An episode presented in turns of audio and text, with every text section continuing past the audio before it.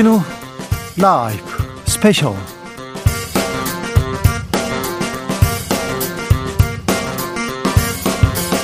2022년 6월 11일 토요일입니다. 안녕하십니까. 주진우입니다. 토요일 이 시간은 일주일 동안 있었던 가장 중요한 일들 정리해드리는 그런 시간입니다. 박지훈 변호사 어서오세요. 네, 안녕하세요. 박지훈입니다. 그리고 오늘은 특별 손님 모셨습니다. 국민의힘 상근 부대변인입니다. 신인규 변호사 안녕하세요. 예, 안녕하세요. 신인규입니다. 네, 이 방송 영상으로도 만나보실 수 있습니다. 네, 지금 바로 유튜브에서 주진우 라이브 검색하시면 영상으로도 만나보실 수가 있습니다.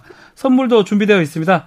요즘 가장 흥미로운 또 주목하고 있는 뉴스가 뭔지 보내주시면 세 분 추첨해서 선물을 보내드리겠습니다. 카카오톡 플러스 친구에서 주진우 라이브 검색하시고 친구 추가를 한 다음에 메시지를 보내주시면 됩니다. 주진우 라이브 스페셜 본격적으로 시작해 보겠습니다. 지방선거가 끝났습니다. 그래서 각 당에서 혁신하겠다, 개혁하겠다 말은 많은데 혁신인지 개혁인지는 잘은 모르겠어요.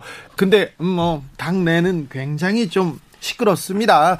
어, 건설적인 싸움, 뭐 앞으로 나가기 위한 싸움 해야죠. 그런데 이게 건설적인지 각 당에서 외치고 있는 혁신에 대해서 이상돈 교수와 짚어봤습니다. 네. 이번 선거를 통틀어서 네. 아이 인물 보소 이런 사람 있습니까?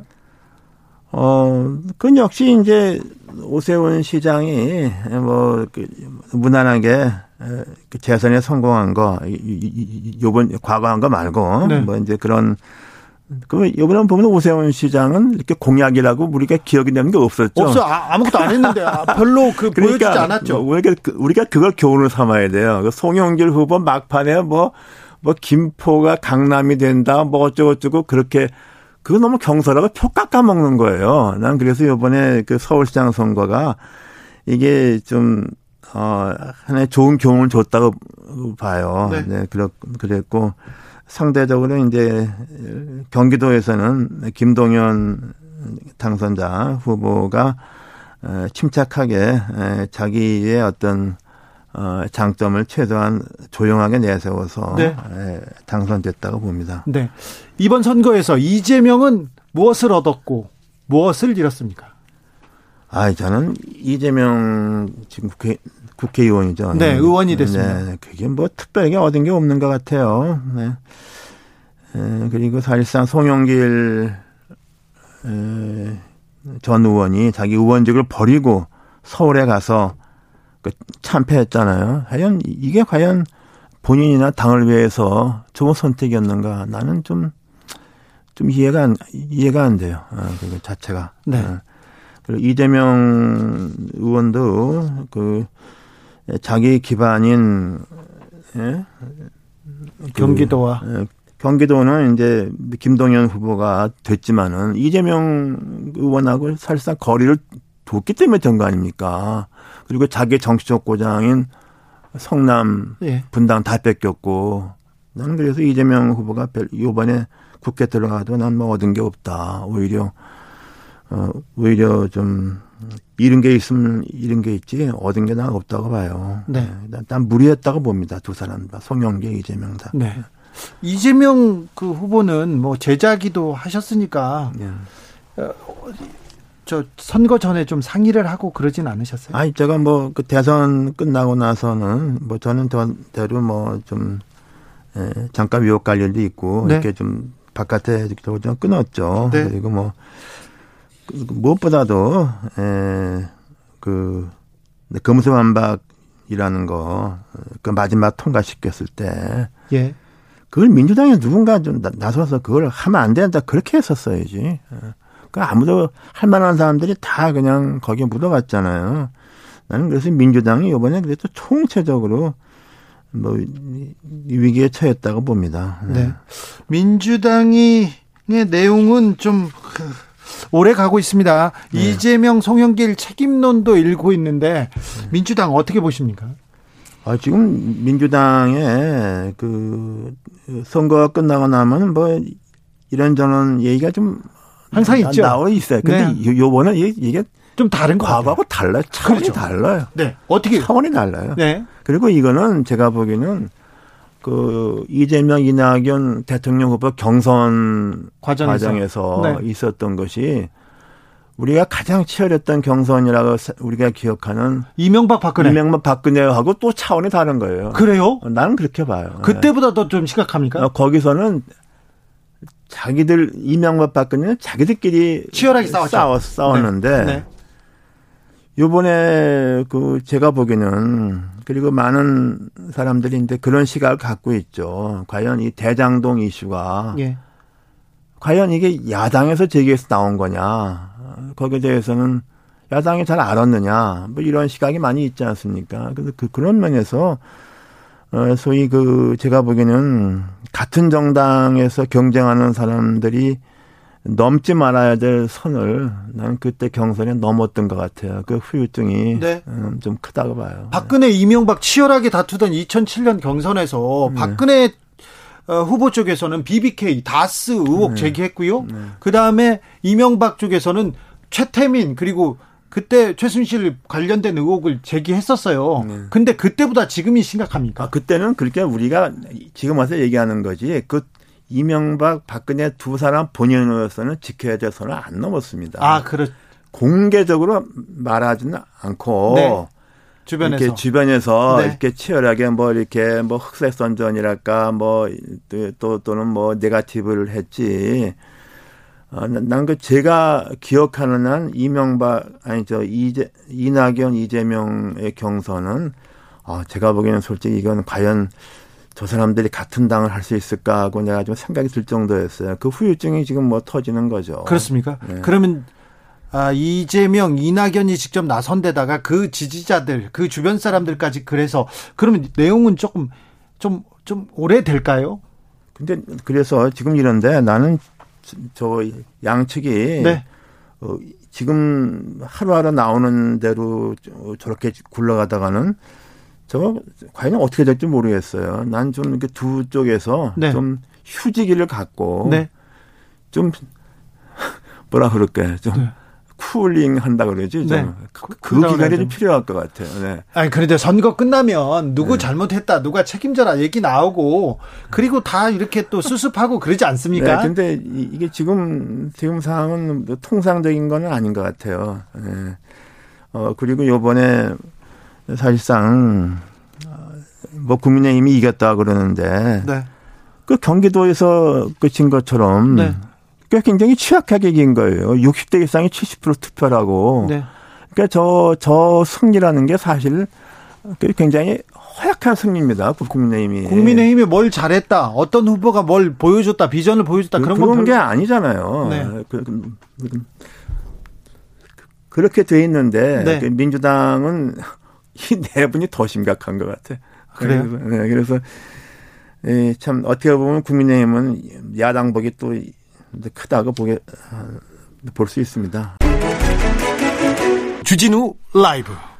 민주당에서는 우상호 비대위 출범했습니다. 그리고 개딸이라고 해야 되나요? 극성 지지자들이 어, 친문이라고 하는 정치인들한테 이렇게 그 독서를 날리다가 네. 그런데 또 좀좀 좀 이제 잠정 그렇죠. 잠정 휴전 상태예요. 선거 직후에 지금 참패, 네. 패배의 책임에 대해서 여러 가지 얘기가 나오면서 내용 양상이었거든요. 그렇죠. 그렇지만 이제 혁신 비대위, 우상호 비대위가 출범하면서 네. 지금은 좀 잠정적으로 좀 잠잠해진 그런 상황이고 이재명 의원께서 그다음에 이제 자제해라 그만해라라고 했던 민주주의의 득이 그렇죠. 아니라 해가 된다 얘기했었죠. 그래서 일단은 뭐 이름은 혁신 비대위지만 뭐 혁신을 할 만한 시기는 시간은 없는 것 같고 두 달 정도 해야 되기 때문에 네. 선거 관리하기 위한 그런 상황이고 어, 우상호 비대위가 하는 거는 다음 전당대회 치르는 거. 네. 그것을 잘 치러내는 어떤 룰을 만들고 또 치르는 게 그게 역할이 아닌가 그렇게 보입니다. 신인규 변호사님 민주당보다 지금 국민의힘에 관심이 쏠립니다. 우크라이나 대전이었어요. 국지 국제전이 국지전이 아니라 국제전이 벌어지더니 이제 이준석 대표가 돌아왔습니다. 돌아와서 이제 좀 잠잠해질 것이라고 얘기했는데 비행기 타는 순간만 잠잠했고요. 다시 와가지고 추태 이런 얘기를 했어요.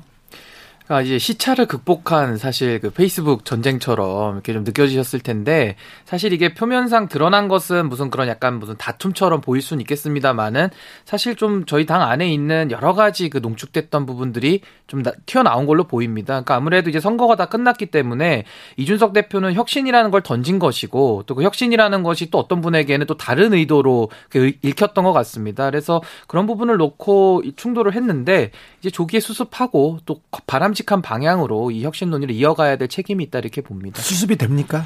수습이 된거 아닌가 싶어요. 아, 된 것 같아요. 아니, 저는 이준석 대표하고 이제 뭔가 논쟁을 하려면 모든 걸 걸어야 되지 않을까 생각이 듭니다. 아, 그럼 이준석 건드리면 뭐 이준석 대표 후퇴가 없어요. 입을 보면 입이 멈추지 않습니다. 네. 계속 글과 입이. 네. 그렇기 때문에 방송 출연도 많이 하시고. 예, 뭐, 뭐, 원래도 그런 성향이기도 하지만, 근데 또 사실 그 말이 틀린 말이 별로 없어요. 그 말만 봤을 때는. 네. 뭐, 뭐 기차가 간다 이런 부분은 제가 뭐 얘기를 하지 않겠습니다.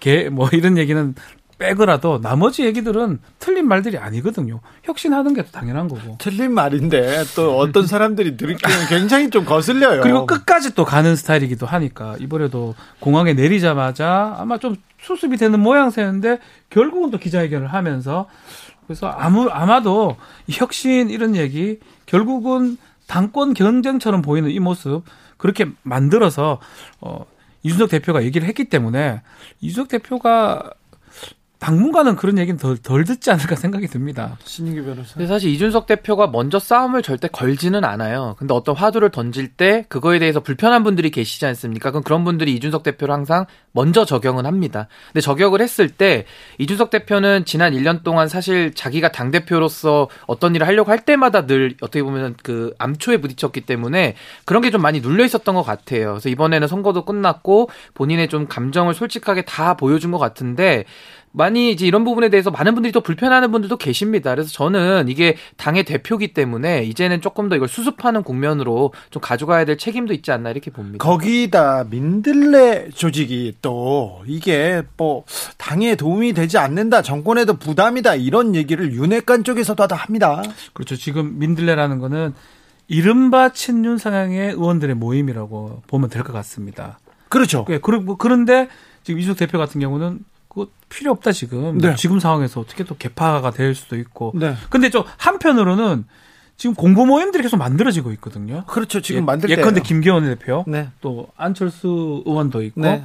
뭐 그런 상황이기 때문에 눈에 안 띄게 한다면 큰 문제가 없는데 이게 눈에 띄고 사람 어떤 구성원이 색깔이 확 달라 다르다면 친윤 힘이 쏠리겠죠. 그래서 권성동 문제가 될 수가 있겠죠. 우려하더라고요. 네, 문제 될 수 있겠죠. 네, 아무래도 이제 개파 정치의 그 안 좋은 면을 저희 당이 다 겪었기 때문에 이 개파만 나오면은 다들 이렇게 좀 알레르기적 반응을 음. 보이는 것도 사실이고요. 그렇군요. 저는 정당 내에서 사람들이 뭐 뭉치는 건전 자연스러운 현상이라고 봅니다. 근데 네. 이제 다만 이것이 어떤 인물 중심으로 줄을 서면서 그 인물의 뭐 친소 관계를 팔고 다니는 거지 이런 게 고질적인 음. 문제 아니겠습니까? 저는 이제 이분 분들에 대해서 아무래도 인수위 시절에 같이 일하셨던 의원들 중심으로 이제 구축이 됐기 때문에 좀 우려가 나오는 건 사실입니다만은 네. 전 이분들이 그런 우려를 걱정하면서 좀 활동을 하셨으면 하는 바람이 있습니다. 우려가 되기는 하고 하는 거예요. 어 저희 당에는 개파 네. 정치 네. 내용을 너무 심하게 겪었기 때문에 지금 이제 네. 민주당이 겪고 있는 거를 저희는 10년 전부터 겪어왔지 않습니까? 네. 그래서 상당히 이 부분을 좀 우려하는 목소리도 많다는 것은 사실입니다. 박지윤 변호사. 네. 국민의힘이 말하는 혁신 어떻게 보십니까? 잘 돼가고 있습니까? 사실은 그 혁신 단어를 먼저 들어 내, 내밀었을 뿐이라고 일단은 그런 생각이 듭니다. 네. 혁신위원 또 혁신위원장 뽑아놨죠. 근데 그 부분에 대해서 당 예. 중진이 저격하고 거기에다가 구체적 내용을 이제 만들어야 되는 과정이고, 근데 혁신이라는 단어는 상당히 좋아합니다 국민들이. 네. 그래서 저는 개인적으로 이정 대표가 잘 가지고 온 것 같아요. 먼저 잘 던졌다. 예, 선거에서 이겼는데도 불구하고 민주당이 저거 내용 상황인데 바로 혁신을 했던 거. 근데 던지는데. 근데 그 지금 내용은 없어요 아직까지. 네. 내용을 만들어야 됩니다. 채워 넣어야 네. 됩니다. 더더군다나 그 혁신 때문에 지금 공천 갈등 비슷하게 그렇죠. 벌써 나오고 있거든요. 내용은 없고 내 홍은 네. 있고요. 내 홍만 있죠. 네. 그래서 그 그림을 이제 만들어 가야 되겠죠 아마도. 신인규 변호사 민주당이 말하는 혁신 어떻게 보십니까? 잘 돼가고 있다고 보시는지요? 저는 민주당 정말로 잘 해주기를 바랍니다. 왜냐하면 아, 진심으로요? 아, 진심입니다. 건강한 야당이 또 성공한 정부를 만드는데 일조를 중심으로 한다고 믿기 때문에 민주당도 지금 많은 그 내용 속에 있는데 이거를 조금 더 근본적으로 좀 천착해서 본질적인 면부터 좀 해결하려고 했으면 좋겠습니다. 네. 혁신 얘기를 하는데 결국은 이제 경선 룰 얘기를 하지 않을 수가 없는데요.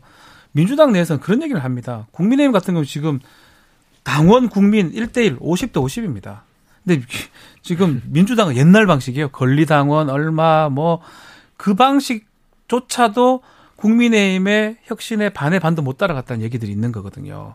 근데 그것도 지금 바꾸기 어려운 상황이기 때문에 일단은 뭐 이준석 대표가 오고 뭐 바뀌었고 뭐 그런 부분도 있지만 국민의힘이 계속 바뀌려고 했던 그런 그런 것들이 정권을 또 바, 바꾸고 지방선거 이기는 요인이 됐다면 민주당이 좀 그런 부분들은 좀 배워야 되지 않을까 생각합니다. 국민의힘의 혁신, 민주당의 혁신, 혁신을 외치고는 있는데 이걸 국민들을 위해서, 민생을 위해서, 경제를 위해서 외치고 있는지, 자, 국민들은 어떻게 평가할지 참못 궁금합니다. 네. 아무튼 시간은 갑니다. 네. 네.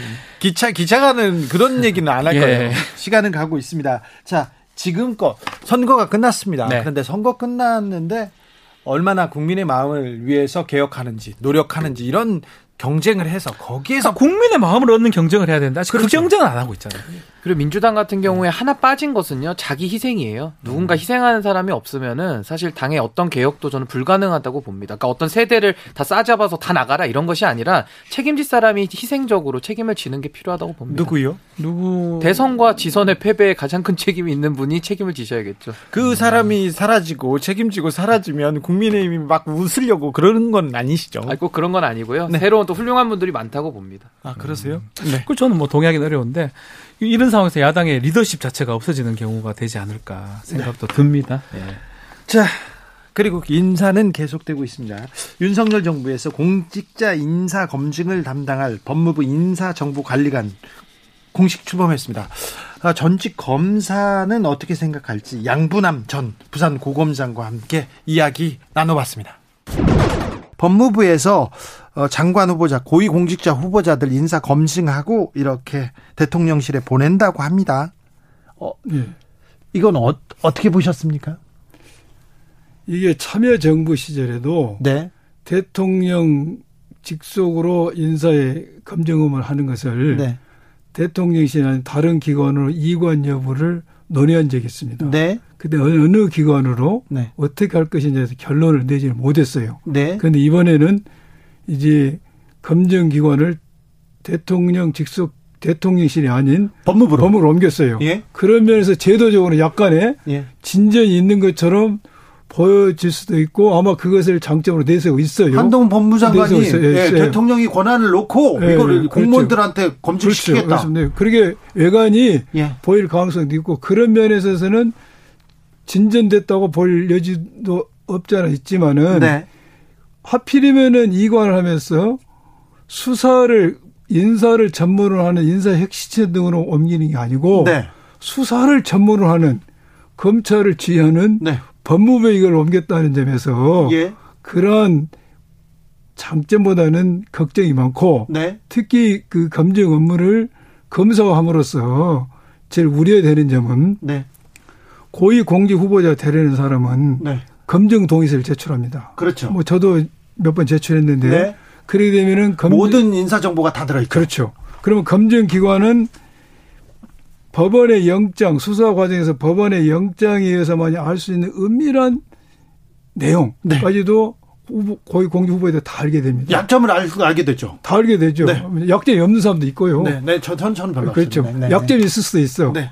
그것이 범죄 수준은 되지 않다 할지라도 그렇죠. 약간의 비 아니 될수 있어요. 비가 아니더라도 네. 저희 가족들의 가족들의 뭐 신상 명세나 이런 게 있는 걸 보면 그렇죠. 굉장히 좀 위축됩니다. 이게, 이게 어떤 검증 그것은 그 어쩔 수 없는 과정인데 네.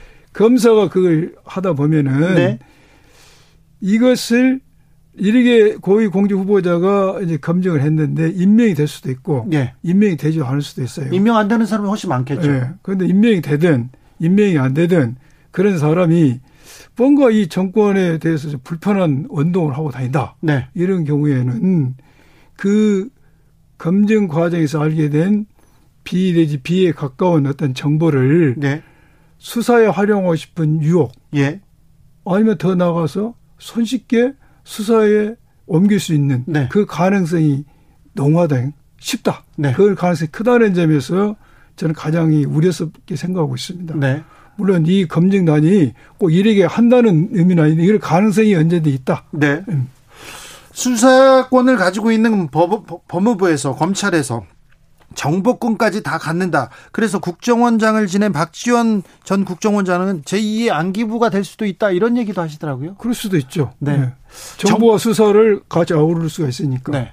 정보를 가지면 검사들은 수사하고 싶은 유혹이 어, 유혹이 있죠. 그렇습니까? 그래서 제가 직접 말씀드린 유혹. 예. 그런 정보를 가지고 수사하려는 유혹. 예. 또 아니면 더 나아가서 쉽게 수사할 수 있는 어떤 가능성이 용이하다는 거지. 그렇죠.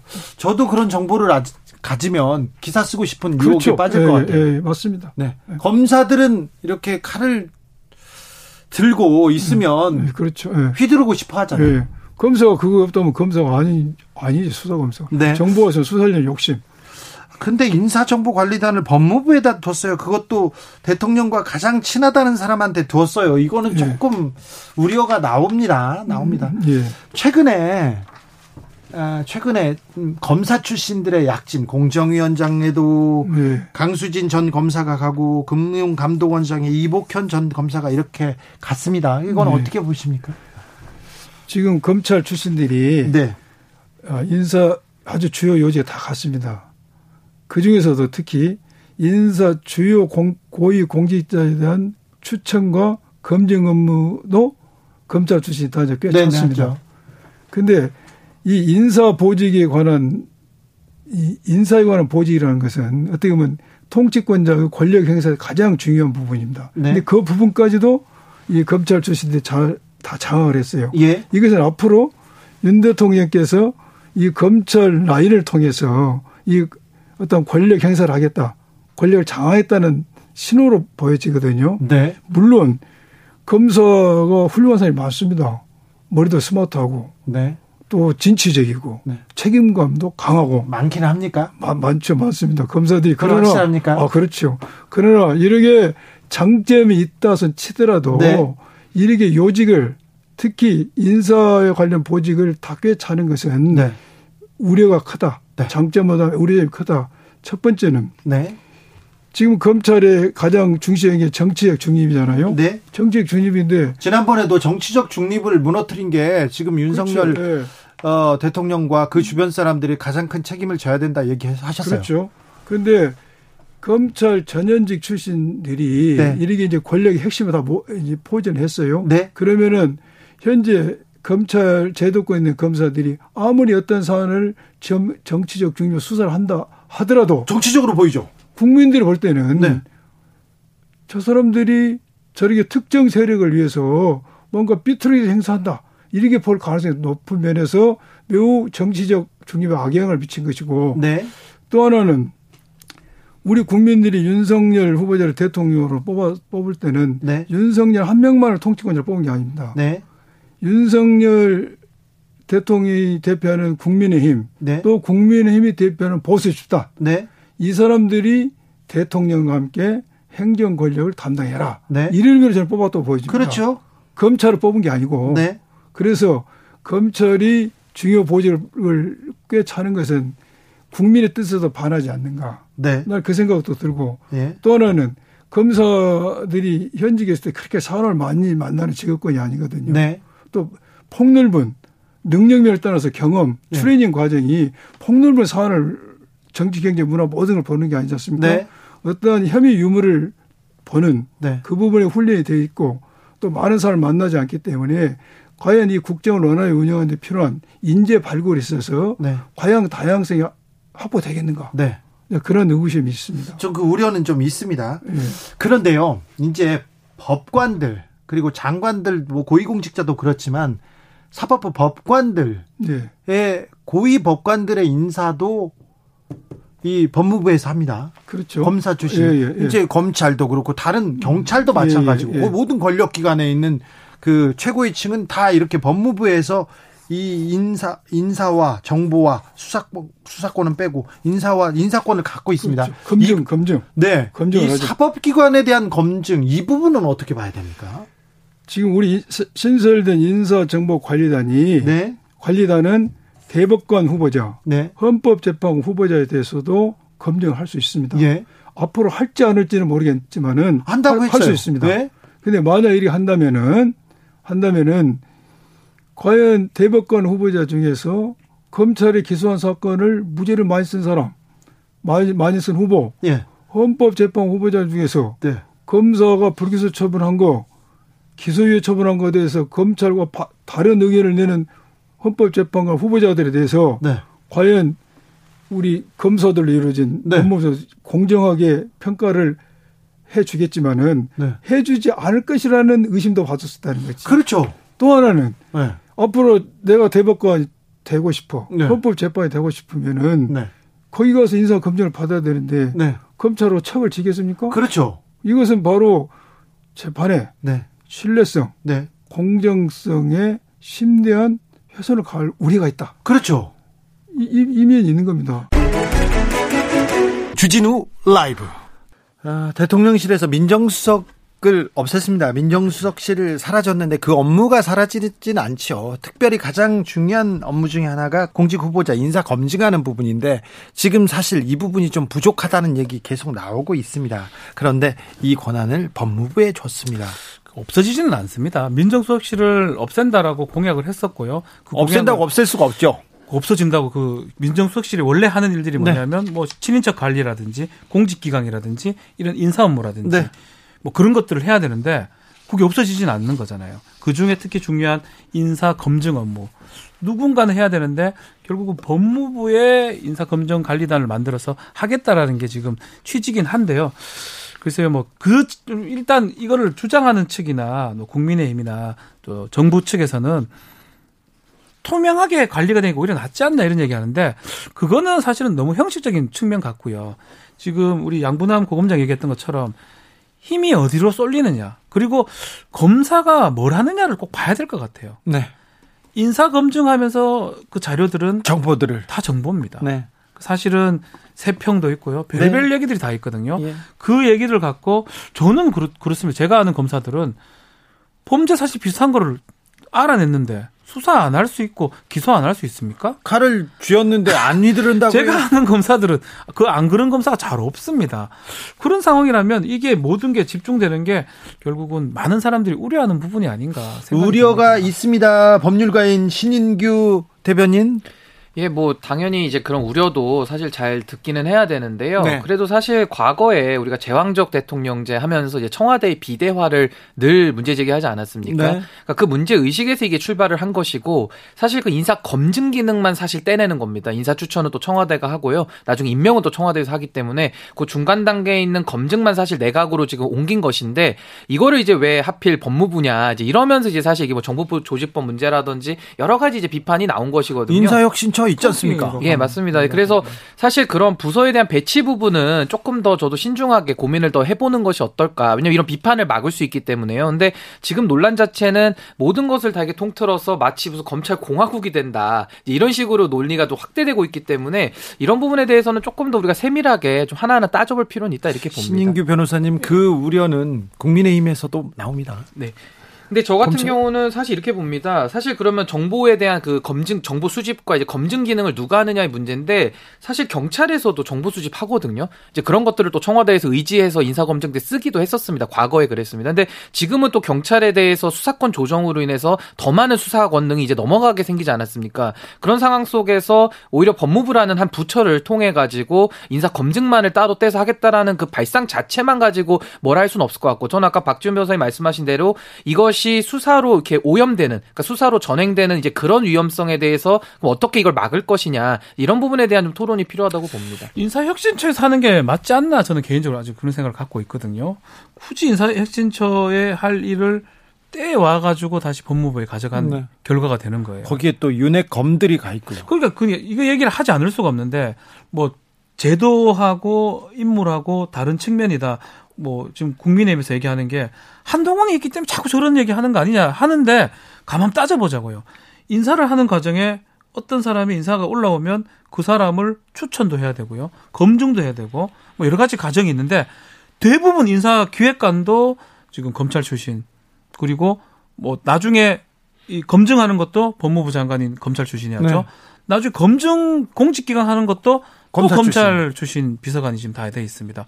처음부터 끝까지 다 검찰 출신이 돼 있거든요. 네. 아니 단장은 비검찰 예. 출신이지만 네. 또 단장은 다르지만 네. 단장은 비검찰 출신이지만 그 검, 검, 검그 조사 인사 정보단 단장은 비검찰이지만 대다수 검사들이 가 있기 때문에 안 그러기를 바라고 그렇게 안 되기를 간절히 원하지만 혹시나 그렇게 흘러갈까봐 많은 분들이 걱정하는 것 같습니다. 저도 박 변호사님하고 비슷한 의견을 많이 냈었습니다. 네. 그러니까 결국 청와대 재앙적 대통령제를 해결하기 위해서 이게 나왔다고 한다면은 내각으로 옮기는 건 다 찬성할 겁니다. 그렇다면 내각 중에서도 말씀하신 대로 인사혁신처에 파, 그 검사들 파견 받아가지고 네. 인사혁신처에서 하는 방안도 좀 있을 거라고 보고요.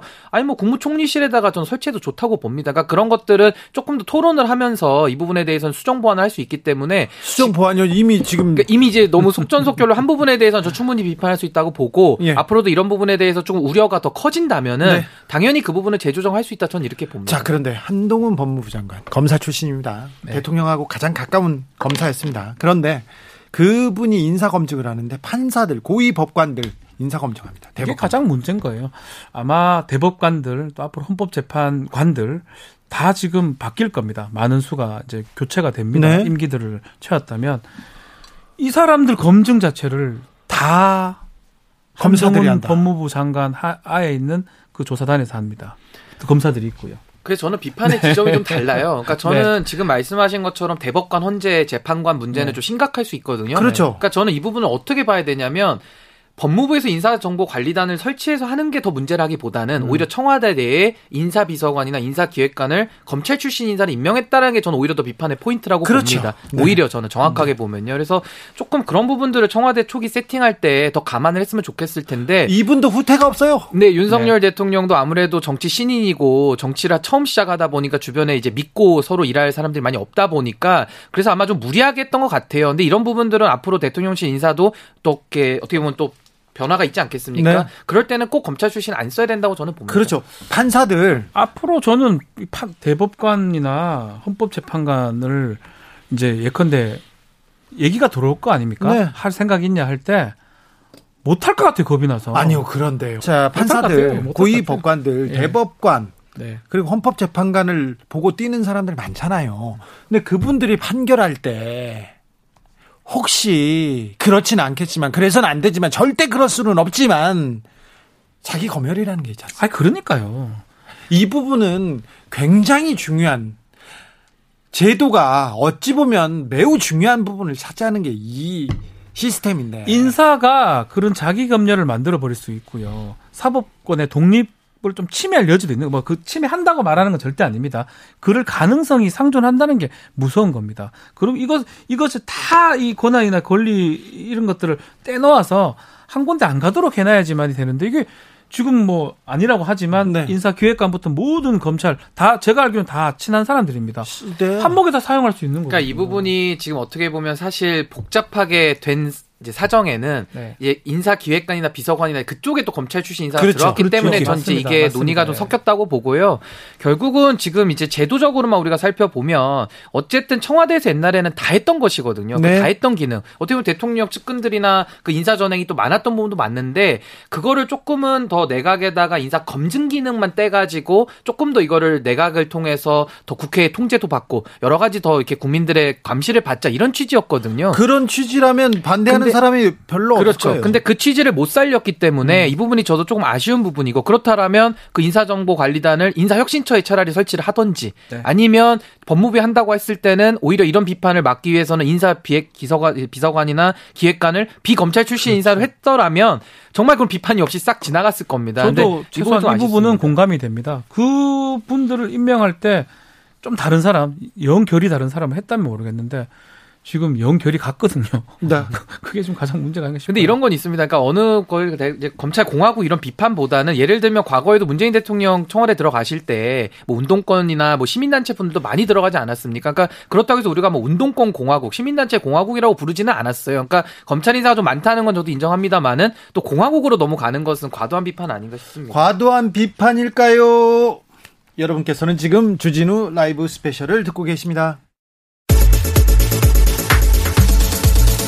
주진우 라이브 스페셜 지금 한 달 지났습니다. 그런데 검찰 공화국 얘기가 나옵니다. 이거 한 달도 안 됐는데 벌써 이렇게 비판하는 건 너무하는 거 아니냐. 그런데요. 검사 출신 이복현 전 검사가 2주 만에 금감원 사상 최초로 금감원장에 임명됩니다. 이 부분 김기식 전 금감원장은 어떻게 봤을까요? 듣고 오시죠. 이복현 검사가 금감원장이 됐어요. 어유 그 소식 듣고 어떤 생각 드셨어요? 예, 사실은 제가 제가 이제 자리에서 물러난 다음에 후임에 대해서 의견을 묻길래 네. 사실 그 2018년도에 제가 후임으로 검사 출신을 임명하면 좋겠다라는 의견을 사실은 BH 쪽에 전달을 했었습니다. 물론 이게 의견을 낼 뿐이지 제가 인사를 하는 건 아니고요. 예. 그 이유는 이제 이 금융 쪽에는 그러니까 금융 산업을 육성하는 정책적인 요소하고요. 네. 그다음에 법규를 제대로 지켜서 금융 회사들이 영업을 하고 자산을 운영하는지를 들여다보는 감독 이 두 가지가 있는데 외국은 이런 정책 과 감독을 분리해 놨습니다. 네. 왜냐하면 이제 산업을 육성하려면 아무래도 업계 편을 들어야 되잖아요. 그렇죠. 업계 사정을 잘 알아야 그렇죠. 그다음에 이제 감독을 한다는 건 업계가 불법 행위하는 걸 감시해야 되는 건데 음. 이두 개를 한 몸에서 하게 되면 아무래도 감독 행정이 왜곡된다 이런 문제지가 돼, 돼 왔던 거죠. 그래서 사실 우리나라도 이 정책과 감독은 분리해야 된다라고 예. 하는 게 뭐 시민사회뿐만 아니라 국민의힘과 민주당의 공약이 똑같습니다. 네. 자, 그런 점에서 보면 그동안 우리나라는 지금은 정책과 감독이 분리돼 있지 않고 금융이라고 하는 부처에 지금 통합돼 있습니다. 금융감독원도 금융위가 갖고 있는 감독 권한을 위임받아서 할 뿐인 거고요. 네. 최종 권한은 금융위에 있을 뿐만 아니라 지금까지는 금융감독원장을 대개 90%는 소위 모피아 네. 금융위 출신 관료들이 해왔던 거예요. 네. 그러니까 권한뿐만 아니라 자기 모피아 출신들을 금감원장에 앉혀놓고 소위 감독 행정도 정, 산업을 육성하는 정책부서에서 자기 마음대로 그래서 산업 육성을 필요해서는 좀 봐주기도 하고 어, 소비자 피해가 발생하는데도 그냥 눈 감아주고 이런 일들이 계속 발생해 왔던 거거든요. 그런 점에서 정책과 감독을 분리하고 금감원장에는 이 정책부서 출신이 모피아가 오면 안 된다라는 이야기들이 계속 나왔던 거거든요. 그래서 이제 저는 어, 금감원장에 모피아 출신 오는 거 적절치 않다. 네. 또 금감원장에 왔던 분들이 업계 출신들이 있는데 이 네. 업계 출신들도 업계를 감독하는데 업계 출신이 오는 것도 적절치 않고 또 교수 출신이 온 경우도 있는데 이 감독 행정은 굉장히 실무적인 행정이거든요. 그러니까 실무 경험이 없는 교수님이 하기에는 좀 적절치 않은 측면도 있고 그런 점에서 보면 이 소비자 보호와 금융기관들의 불법 행위를 감독하는 금감원장 자리에는 검사 출신이 오는 게 괜찮고 외국에도 그런 사례들 상당수 있어서 그런 추천을 했던 거고요. 그런 점에서 저는 이번에 이복현이라는 개인을 떠나서 신임 원장 개인을 떠나서 검사 출신을 금감원장 시키는 건 충분히 할 수 있는 인사다 이렇게 보는 거죠. 할 수 있다. 그래도 네. 금융시장에 대한 이해는 좀 부족하지 않습니까? 소비자 보호를 위한 활동을 또 좀 잘할까 걱정은 되고요. 근데 이제 이복현 원장의 경우에는 공인회계사 자격이 있을 뿐만 네. 아니라 그동안 금융 관련 그 범죄 수사를 하면서 법률적 지식이 충분하거든요. 그러니까 네. 물론 시장에 대한 이해라고 하는 말에는 두 가지 이해 좀 다른 면이 있습니다. 네. 시장을 잘 알아야 법 집행을 잘하는 측면도 있지만 또 한편에서는 업계 사정을 너무 잘 고려하게 되면 네. 오히려 소비자 보호가 위축되는 측면들이 있어서 네. 그런 부분이 있고요. 또 이제 이복현 원장이 되다 보니까 너무 금감원의 감독 행정이 사후 처벌 위주로 가지 않냐. 그렇죠. 네. 어? 이게 좀 사전 예방이 아니냐. 근데 사실은요. 네. 불법 행위를 했을 때 가장 강력하게 사후 처벌을 해 주는 것이 사전 예방 효과가 제일 큽니다. 그 그건 맞죠. 네, 왜냐하면 네. 불법 행위하고 소비자 보호 규정 위반해서 소비자에게 피해를 끼치면 뭐 행정적 제재가 됐든 과징금이 됐든 형사처벌이 됐든 엄청난 사후 처벌을 받을 수 있다라고 생각하면 안 하거든요. 예를 들어서 우리나라에서 그 2014년도에 1억 건이 넘는 개인정보가 금융회사를 통해서 카드회사를 통해서 유출된 적이 있는데요. 이게 문제예요, 이게. 미국 같으면 네. 그 회사 문 닫았습니다. 그리고 다, 닫아야죠. 예. 네, 그러니까 아마 조 단위의 소비자 배상을 했을 텐데 그냥 대충 하고 넘어갔어요. 그래서요. 제 전화기에 맨날 와요. 그런 거. 그러니까. 피싱 피싱 그 문자. 그러니까 이제 그런 이제 소위 그 사전적 규제를 오히려 많이 풀어주는 대신에 사후적 제재를 강화하는 것이 산업 육성과 함께 소비자 보호에 있어서는 훨씬 더 효과적이다. 그래서 걸리면 죽는다라는 인식을 해줘야만 오히려 어 이런 소비자 피해를 주는 금융 사기나 네. 이런 불법 행위를 막을 수 있다는 점에서 사후 제재를 강화하는 것은 전혀 문제가 없다고 봅니다. 이복현 전 검사는 부장 검사입니다. 부장 검사를 하다 보름 만에 지금 금감원장 거의 장관급 자리에 이렇게 올라갔는데 그건 좀 파격이죠. 그러니까 예를 들면 이복현 어, 신임 원장이 그냥 경험이나 어떤 법률적 지식이나 역량은 전 갖췄다고 보지만 네. 금감원장은 말씀하신 대로 장관급 자리거든요. 그러니까 네. 그러니까 예를 들면 범, 검찰총장급 정도 되는 그렇죠. 자리예요. 근데 이제 그 이복현 지금 신임 원장은 검사장 차관도 아직 안 됐던 정부 부처로 얘기하면 1급 공무원에 해당할까 말까 하는 수준. 왜냐하면 서울중앙지검 차장도 아직 안 했으니까. 부장검사였습니다. 예, 예. 그러니까 뭐 한 2급 정도 되는 사람을 갑자기 장관급에 했으니까 이거는 누가 뭐래도 윤석열 지금 대통령한테 가장 많이 지적되고 있는 자기 식구 챙기기와 네. 같은 일이다라는 비판을 받지 않을 수 없는 거죠. 마치 한동훈 지금 네. 법무부 장관을 파격적으로 발탁해서 법무부 장관 시킨 것처럼 한, 너무 측근을 챙기는 거죠. 그렇죠. 윤석열이 가장 가까운 검사 한동훈, 가장 예뻐하는 검사 이복현, 단성한도 있습니다. 거기 현직이어서 말고요. 자, 그런데 가, 그 가까운 그 사람들 장관이거나 장관급에 장관에다가 유명한 거죠. 검사들을 너무 많이 요직에 권력의 맞습니다. 요직으로 네. 이렇게 등용하는 건 좀 걱정이 됩니다. 이런 네, 네, 시각이 있습니다. 그러니까 검사 출신을 금감원장에 임명하는 거는 저는 할 수 있는데 네. 그거 외에 지금 윤석열 대통령이 너무나 많은 검사이거나 검찰 출신들을 그것도 권력의 요직에 지금 배치하고 있는 건 심각한 문제죠. 지금 청와대도 사실은 육상실하고 검사 검찰에 어, 윤석열 대통령이 데리고 있었던 네. 측근들을 배치해서 거의 청와대 그러니까 대통령실을 완전 장악했잖아요. 인사, 총무, 감사 다 이렇게. 그 다음에 뭐 지금 뭐 경찰을 관할하는 행자부 장관도 검사 출신 자기 친구 후배를 했고 법무부도 지금 한동훈가 했고 판사 출신 후배. 그 다음에 이 저 국정원 기조실장도 검사 지금 출신. 측근인 그 검사 조상조. 대검 형사부장을 임명했고 네. 거기서 더 나가 가지고 국무총리 비서실장도 검사, 검사 출신 시키고 네. 이런 이런 와중에서 이복현 어, 전 부장검사를 금감원장 시키니까 논란이 네. 커지는 거죠. 알겠습니다. 네. 잘 이해했습니다. 네. 경제 상황은 어떻습니까? 지금 물가가 좀 걱정인데 물가 걱정인데 물가를 잘 잡는다는 신호는 안 보이고 정치권에서는 계속해서 좀 뭐 당권 경쟁하는 것도 같고요. 대통령의 이렇게 경제 정책에서도 물가를 잡겠다는 거는 잘 안 보이는 것 같습니다. 우리 청취자들과 국민들께 참 죄송한 얘기인데 어 제가 경제 전문가로서는 하여간에 앞으로 몇 년 동안 최소한 내년까지는 경제 상황이 굉장히 어렵고 우리 국민들께서 상당히 고통을 받으실 것 같습니다. 그러니까 네. 사실은 이게 굉장히 어려워지고 있는 게 미국이 작년에 5%대 성장을 하다가 지금 어, 올해 전망치가 2.5%로 좀 떨어지고 있고요. 네.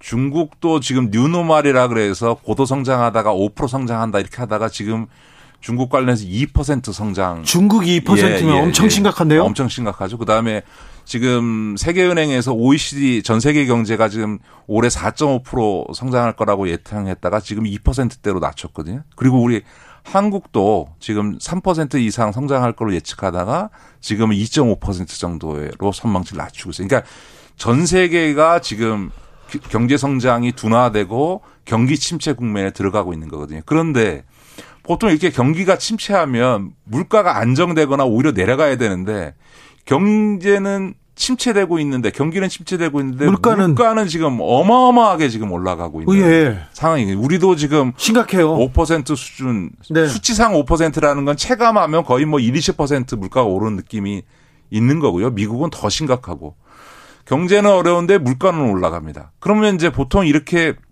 경기가 침체되면 보통은 돈을 풀어야 되거든요. 네. 그래서 경기 부양을 해야 되는데 지금은 코로나 국면에 전 세계가 돈을 왕창 풀었기 때문에 이게 인플레로 나가고 있으니까 또 금리를 끌어올리고 있는 거예요. 예. 경기 침체 상황인데 그냥 빅스텝이라 그래서 0.5% 0.75%씩 금리를 올리고 있어요. 물가는 오르고 금리도 오르고 서민 들은 그렇죠. 휘어집니다. 그 이제 이런 상황이니까 지금 국민들로 보면 뭐 삼각 파도가 아니라 사각 오각 파도를 지금 우리 경제나 전 세계 경제가 맞고 있고 그 고통이 우리 중산층과 서민들의 고통으로 갈 수밖에 없는 거죠. 네. 주진우 라이브. 김기식 금감원장은 18일 동안 금감원에 계셨습니다. 그런데 네. 이 대표적인 삼성 저격수였어요. 음, 그렇죠. 집중적인 언론의 집중 포화 그리고 뭐 선관위의 뭐 유권 해석 결국 낙마를 했는데 낙마. 그 네. 과정에 삼성의 편법 승계 부분을 어, 조사하도록 고발했습니다. 음. 근데 검찰에서 받아서 수사를 열심히 해서 기소했습니다. 음.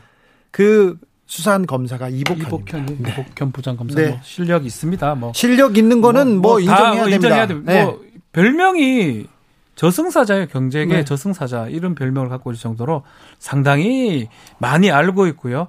조사 금융이나 뭐 경제 특히 재벌 조사할 때는 이 사람만한 사람이 네. 없을 정도로 근데 사실은 검찰에서 좀 더 열심히 수사했으면 좋겠어요. 이런 분들은. 저는 그때도 좀 놀랐던 게 갑자기 왜 나가실까? 갑자기 검수완박에 대해서 막 마이크를 잡고 얘기하시더라고요. 아니 수사 잘하는데 가만히 계시면 다 인정해 주는데 왜 마이크를 잡으실까 했어요. 금감원장에 내정이 됐을 때 아 저래서 그만두셨나라는 생각이 들, 들었었어요. 아 그러니까요. 그래 안 들면 좋은데 또 아니, 최근에 또또 측근으로 알려진 검사장들 몇 분이 그만두셨거든요.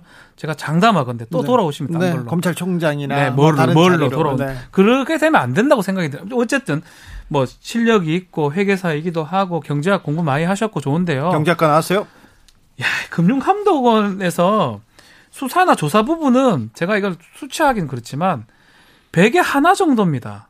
그 하나를 하기 위해서 99를 포기할 수 있는 그게 저는 좀 그게 논리적으로 맞는지 모르겠어요. 되게 한 열 정도로. 아, 열로 열로 합시다. 열로 합시다. 우리나라 비리가 네. 많다고 가정했을 때 뭐 옵티머스 얘기했으니까 라인. 네. 근데 그럼 90을 포기해야 되는 그런가 이런 생각이 들기도 하고 실력은 충분히 인정될 수 있는데 최근에 그 인사 패턴을 봤을 때는 검찰도 많지만 다 특수부에 지금 대통령하고 되게 친하고 되게 네. 같이 측근이었던 분들이 좀 온다라는 이복현은 거예요. 윤석열 검사가 가장 예뻐하는 검사 가장 실력을 총회. 인정하는 검사 중에 한 명이거든요. 근데 신 변호사가 이 부분도 얘기했어요. 아까 지금껏 너무 이렇게 검사 인사가 또 여기에 또 걸리네요. 일단은 뭐 검수한박에 대해서 목소리를 냈다라는 부분은 이분도 검사 출신이기 때문에 검사로서의 정체성 내지는 그 자기 소신을 밝혔다 전 이렇게 봅니다. 검사들은 공소장으로 말한다면서요. 네. 그래서 그 부분에 대해서는 너무 이렇게 뭐 혹시라도 이런 뭐 자리를 받기 위해서 뭐 그렇게 과잉 충성 네. 이런 네. 건좀 과도한 것 같고요. 네, 네. 사실 금감원이라는 것이 금감이랑 같이 일을 하는 곳인데 여기가 이제 그 금융권에 이제 경제검찰로 솔직히 우리가 그 공정위도 말을 하고요. 또 금융감독원도 그 역할을 수행합니다. 그래서 이런 수사 경험이라든지 경제 경 경제와 이런 형사처벌에 대한 부분을 다 알고 있는 사람이 사실 드뭅니다. 게다가 이번 또 회계사 자격증까지 있기 때문에 금융감독 원장으로서 수행하기에는 전혀 손색이 없고 잘된 인사라고 볼 수 있습니다. 다만 이제 아까 아까도 계속 비판이 왔던 것처럼 너무 검찰 인사들이 편중돼 있다 보니까 그러니까 소위 말하는 저는 검찰 출신이 안 갔어야 되는 부분을 제가 짚자면은요. 뭐 인사기획관, 인사비서관 가선 안 된다고 저도 봅니다. 총무비서관 이거 왜 검찰 출신이 왜 갑니까? 그리고 국무총리 비서실장 이런 데 가면 안 돼요. 네. 근데 제가 지금 얘기한 요세 자리 정도 빼고는 음. 크게 지금 인사가 잘못된 건 없습니다. 그러니까 음. 금융감독원장에 저는 검찰 출신 가는 거 전혀 어색하지 않거든요. 그 이런 부분에 그 예를 들면 국가정보원장 기조실장에도 또 검찰 출신이 갔다고 비판하시는데 문재인 정부에서도요 두 분이나 검찰 출신이 가셨어요. 그런데요. 그래서 이 부분에 대해서는 크게 비판할 여지는 없다 이렇게 봅니다. 네. 근데 뭐뭐 아, 뭐 저는 자꾸 토를 달라고 하는 건 아니고 네, 네.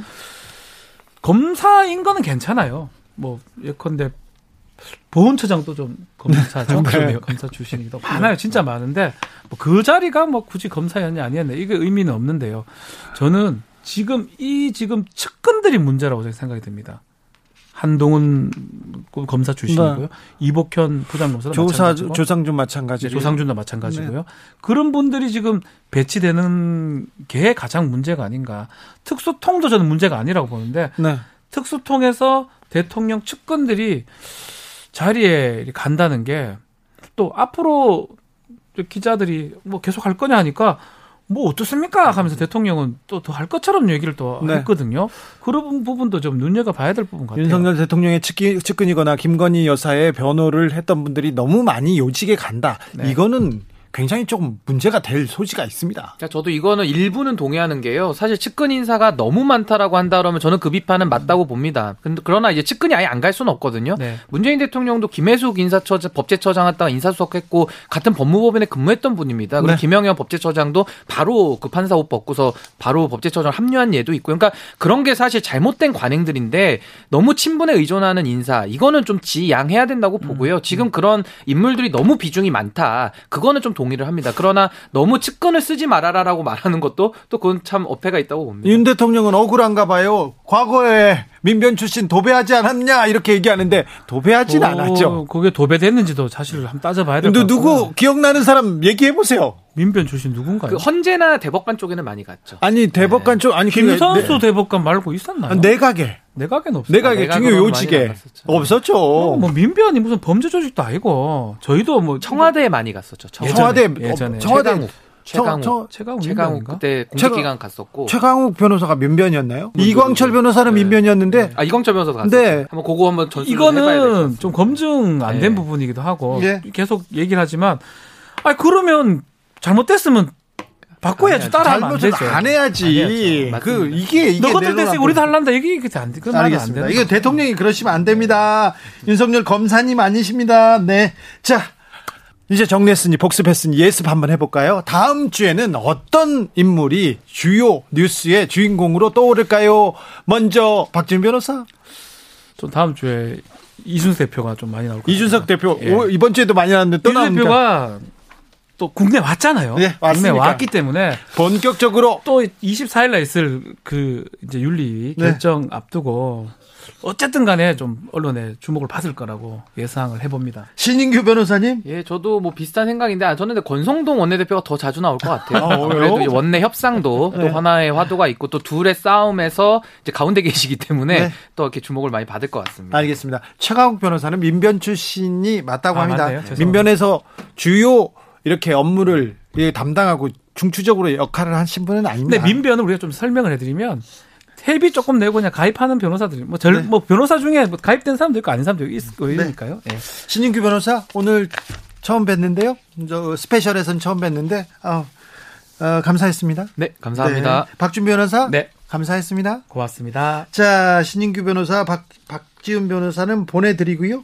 어, 가장 흥미로운 뉴스 뭔지 이렇게 주목하신 거 있으면 보내주시면 저희가 선물 드린다는 거 다시 한번 말씀드립니다. 주진우 라이브 스페셜은 여기서 인사드리겠습니다. 두 분 잘 가세요. 네, 감사합니다. 감사합니다. 저는 다음 주 월요일 오후 5시 5분에 돌아오겠습니다. 지금까지 주진우였습니다.